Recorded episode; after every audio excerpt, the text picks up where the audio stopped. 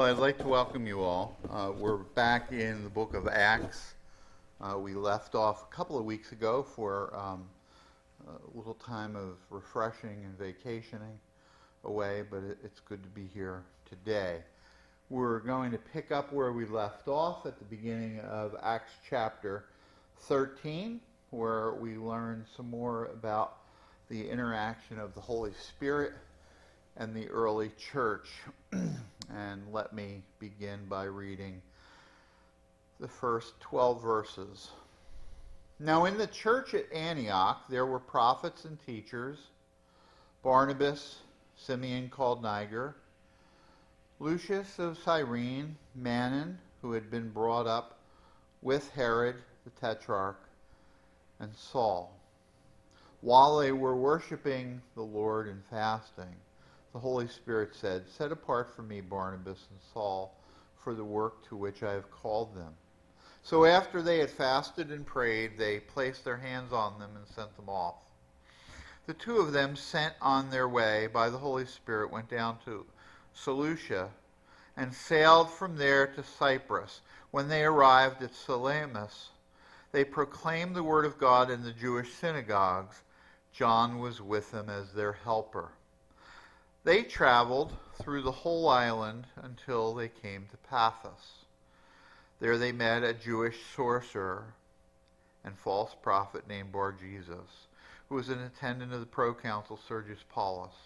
The proconsul, an intelligent man, sent for Barnabas and Saul because he wanted to hear the word of God. But Elymas, the sorcerer, for that is what his name means, opposed them and tried to turn the proconsul from the faith. Then Saul, who was also called Paul, filled with the Holy Spirit, looked straight at Elymas and said, You are a child of the devil and an enemy of everything that is right. You are full of all kinds of deceit and trickery. Will you never stop perverting the right ways of the Lord? Now the hand of the Lord is against you. You are going to be blind for a time, not even able to see the light of the sun. Immediately, mist and darkness came over him, and he groped about, seeking someone to lead him by the hand. When the proconsul saw what had happened, he believed, for he was amazed at the teaching about the Lord. Now, just by way of quick review, again, some things that we need to remember. Paul and Barnabas' launching place is not Jerusalem, it is Antioch. Antioch is a city, and uh, Antioch is known particularly for being the place where the followers of the way were first called Christians. Number one. Number two.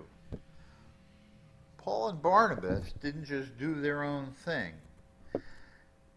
The Holy Spirit is setting them aside and the sign to the church as a body that they're set aside for a particular work is made manifest by the laying on of hands.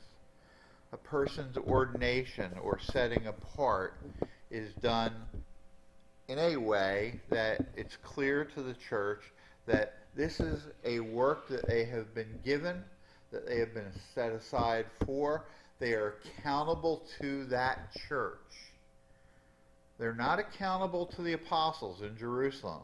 They're accountable to the brothers and sisters and the leadership of the church at Antioch. Even though Paul is an apostle, nevertheless, he respects the structure of the early church. They go about from place to place, and as they go about, part of the thing that's interesting is they're going into synagogues. They're going into Jewish places. Why is that interesting? Because they are no longer just Jewish people. They are Jewish men who have become convinced that Jesus is the Christ.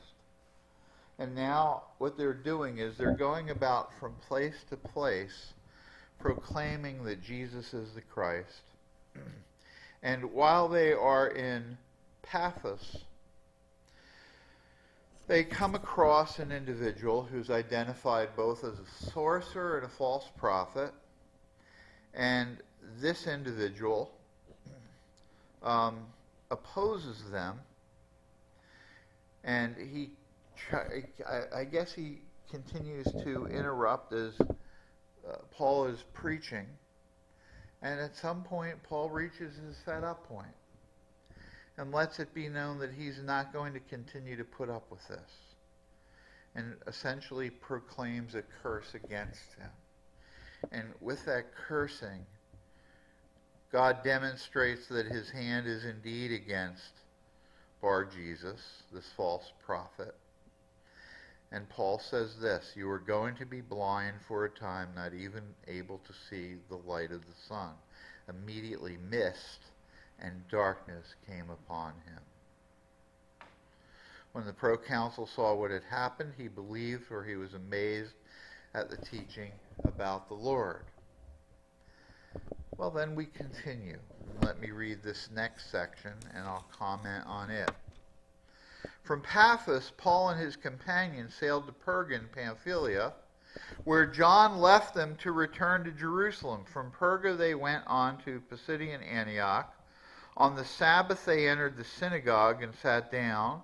After the reading from the law of the prophets and the prophets, the leaders of the synagogue sent word to them, saying, Brothers, if you have a word of encouragement for the people, please speak.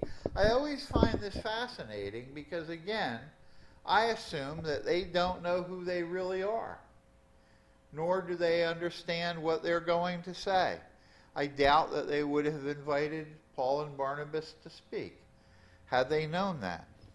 Standing up, Paul motioned with his hand and said, and then what occurs next is a much shortened version of what we knew similarly earlier in the book when Stephen is given an opportunity to speak and he recounts the uh, goings on between God and the descendants of Abraham, and how God uh, protected them, delivered them from the Pharaoh in Egypt, took them through the wilderness, took them into the promised land, and so forth.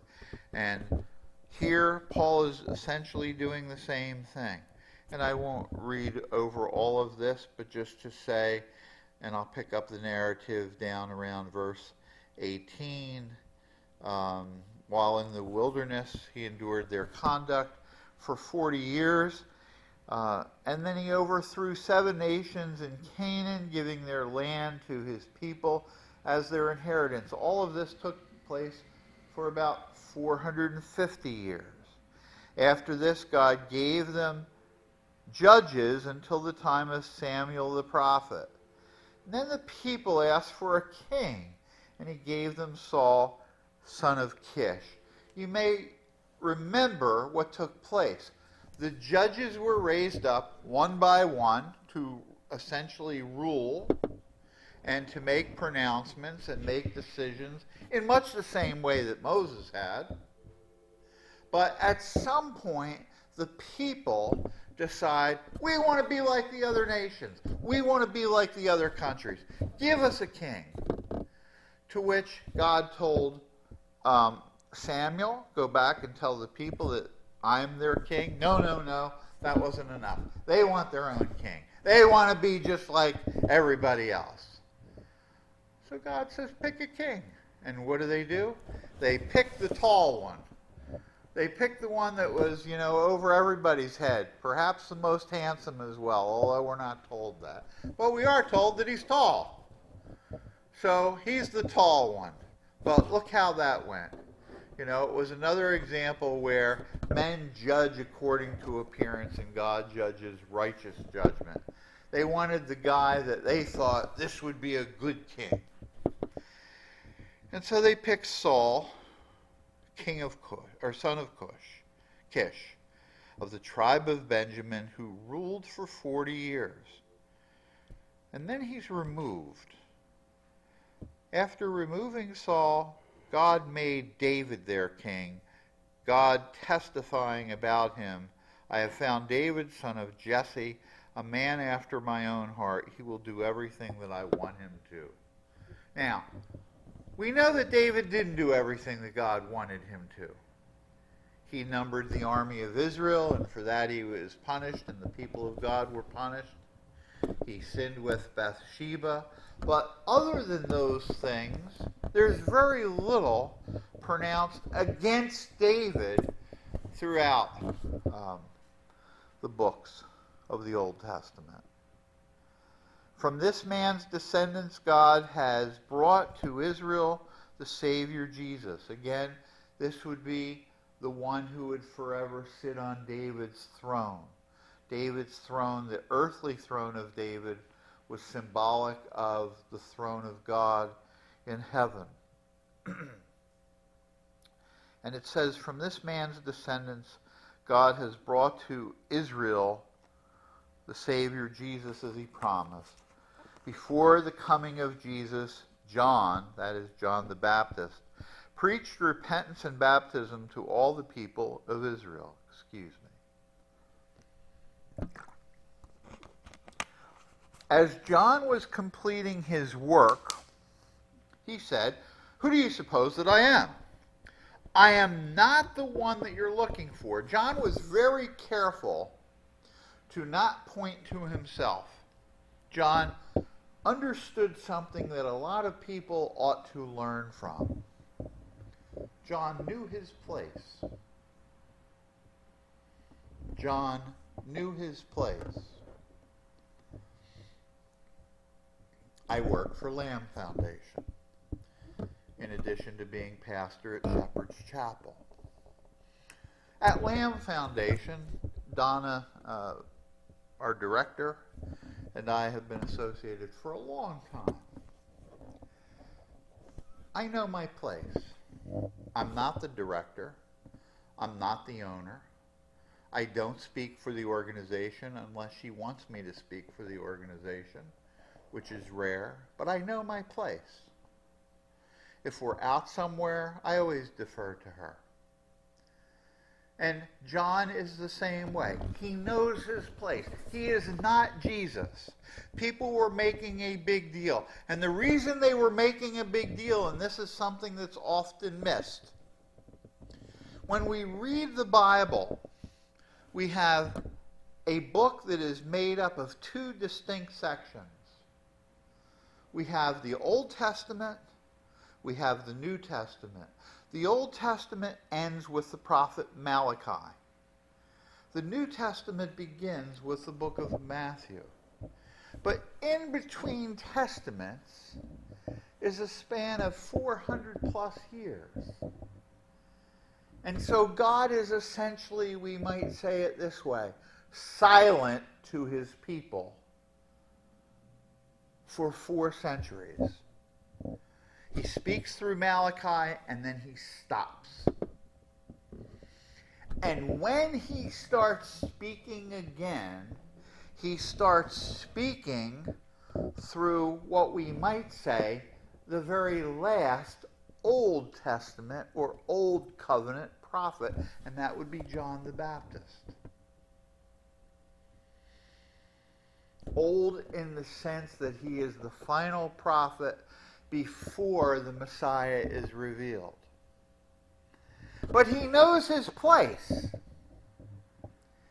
And when Jesus comes to be baptized of him, John's baptism is a baptism of repentance. And why would Jesus need to be baptized with a baptism symbolizing repentance? It is because he is standing in the place of the people of God, the true Israel. He doesn't need to repent of any sins. But he's acting in behalf of God's people who are in need of being careful in repenting. And as a result, he symbolizes them by being baptized by John. But John clearly understands that Jesus and Jesus' familiarity with the people, popularity with the people, what Jesus was about to unveil in terms of his public ministry over the course of the next three years, both in his teaching and preaching and miracle working. John says it this way He must increase and I must decrease. I'm here for a short period of time. I don't know exactly what my mission is. God will tell me, just as God has told me what my mission would be in baptizing these folks, making them ready and presentable to God Himself. But this one that I'm baptizing, this one upon whom the Spirit of God descends like a dove, this one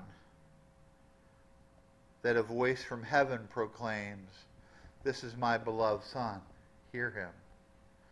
This one must increase, and I must decrease. So he knows his place. As John was completing his work, he said, Who do you suppose that I am? I am not the one you were looking for, but there is one coming after me whose sandals I am not worthy to untie. Think about that just in terms of humility. He's not even worthy to untie the master's sandals. Fellow children of Abraham, and you God fearing Gentiles, it is to us that this message of salvation has been sent. Now, it's interesting, Paul's choice of words here, because he does not say, all of you who are descendants of Abraham. He says instead, fellow children of Abraham, and you God fearing Gentiles I think when he's speaking about you children of Abraham, a child of Abraham who would be what? One who has Abraham's faith, not simply one who's been circumcised, like the many offspring of Abraham. What about God fearing Gentiles as opposed to non God fearing Gentiles? There are plenty of those, aren't there? And we live in a day and age in which the same thing is true. Because in another place, Paul says it this way Not all Israel is Israel. And I think as a result of that, many in contemporary Christianity today get it clearly wrong when they want to talk about Israel. And what they mean is the nation of Israel. Instead of Israel as a spiritual nation of spiritual descendants of Abraham who have Abraham's faith, whether they are of Jewish lineage and physical descent from Jews, or whether they are Gentiles, a Gentile being a non-Jew. But when Paul says not all not all of Israel or not all of Israel is Israel, what he means is that there are, we might say it this way there's physical Israel, and within physical Israel, there is spiritual Israel, but spiritual Israel is also comprised not only of those from a Jewish background, but who are Gentiles by birth, who nevertheless have Abraham's faith, or who will be demonstrated to have those with Abraham's faith. The people of Jerusalem and their rulers did not recognize Jesus. Yet in condemning him, they fulfilled the words of the prophet that are read every Sabbath. Though they found no proper ground for a death sentence, they asked Pilate to have him executed. When they had carried out all that was written about him, they took him down from the cross and they laid him in the tomb. But God raised him from the dead, and for many days he was seen by those who had traveled with him from Jerusalem, from Galilee to Jerusalem. They are now his witnesses to our people. Who is a witness? It's those who have been with Jesus. They have seen him. They have witnessed him from the time of his baptism to the time of his resurrection. You may recall in the earlier parts of the book of Acts that when Judas had to be replaced, who were the candidates for replacement? Those who had been among the believers from the beginning, those who had been witnesses of Jesus from the time of his baptism to the time of his resurrection, and saw and were witnesses to his resurrection. We tell you the good news. What God promised our ancestors, he has fulfilled for us, their children, by raising up Jesus, as it is written in the second psalm. You are my son. Today I have become your father. God raised him from the dead so that he will never be subject to decay, as God has said. I will, sh- I will give the holy and sure blessings promised to David. So it is also stated elsewhere You will not let your Holy One see decay. Now, when David had served God's purpose in his own generation, he fell asleep, that is, he died. He was buried with his ancestors, and his body decayed. But the one whom God raised from the dead did not see decay. This is a mouthful. Imagine you've gone to synagogue that day. You've brought your family. You're hearing the law and the prophets read yet again. You're listening to the rabbi as the rabbi is bringing a lesson. You are seeing those that you have worshiped with for years, perhaps even decades. And now all of a sudden, somebody comes on the scene a guest, no less, and expands on the scriptures in a way that you've never heard expanded upon before. It would be similar to when Jesus, at the very beginning of his public ministry, went into the synagogue in Luke chapter 4, and the portion of scripture that's read, he reads from what we call Isaiah 61 and then he hands the scroll back and he says, Today these things have been fulfilled in your hearing. The same kind of moment. The Apostle Paul, here with Barnabas, is sharing with those individuals who have come to worship God a word from God that they could never have thought and were amazed. As a matter of fact, he later on says in the chapter, quoting from Habakkuk, chapter 1 Look, you scoffers, wonder and perish, for I am going to do something in the days, and you, will ne- you would never believe, even if someone told you.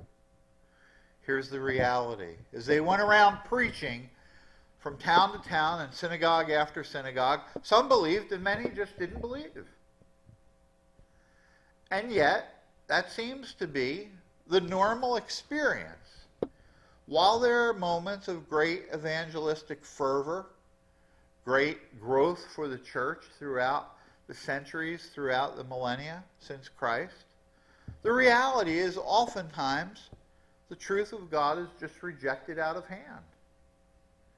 Because we're told in another place that the God of this world has blinded the eyes and deafened the ears of the hearers, and only those that the Holy Spirit gives life to will be able to see and will be able to hear and will be able to repent and believe. I hope if you're listening to this, either on Spotify or watching it on YouTube or sitting here today, that you're among those who believe with all your heart that Jesus is the Christ and that you believe it with such conviction that you're willing to tell others about it and that you can say with the Apostle Paul that you're not ashamed of the gospel, for you recognize it as the very power of God with which he chooses to save sinners and prepare us for eternity. Thanks for the time together that we spent today. Let's pray. Father, again, we pause to give you many thanks for the opportunity that we have each time to hear the gospel proclaimed. Lord, we can't imagine what it must have been to be there when the Apostle Paul spoke the words that we read about tonight. What it must have been like the day that Jesus sat and read from the scroll and said, This day these words have been fulfilled in your hearing. But Lord, there was a time in our lives in which we would have been able to say the same thing, that today is the day that your words are fulfilled in our lives by giving us faith to believe and hearts with which we're able to repent of our sins. And we thank you for those moments in Jesus' name. Amen.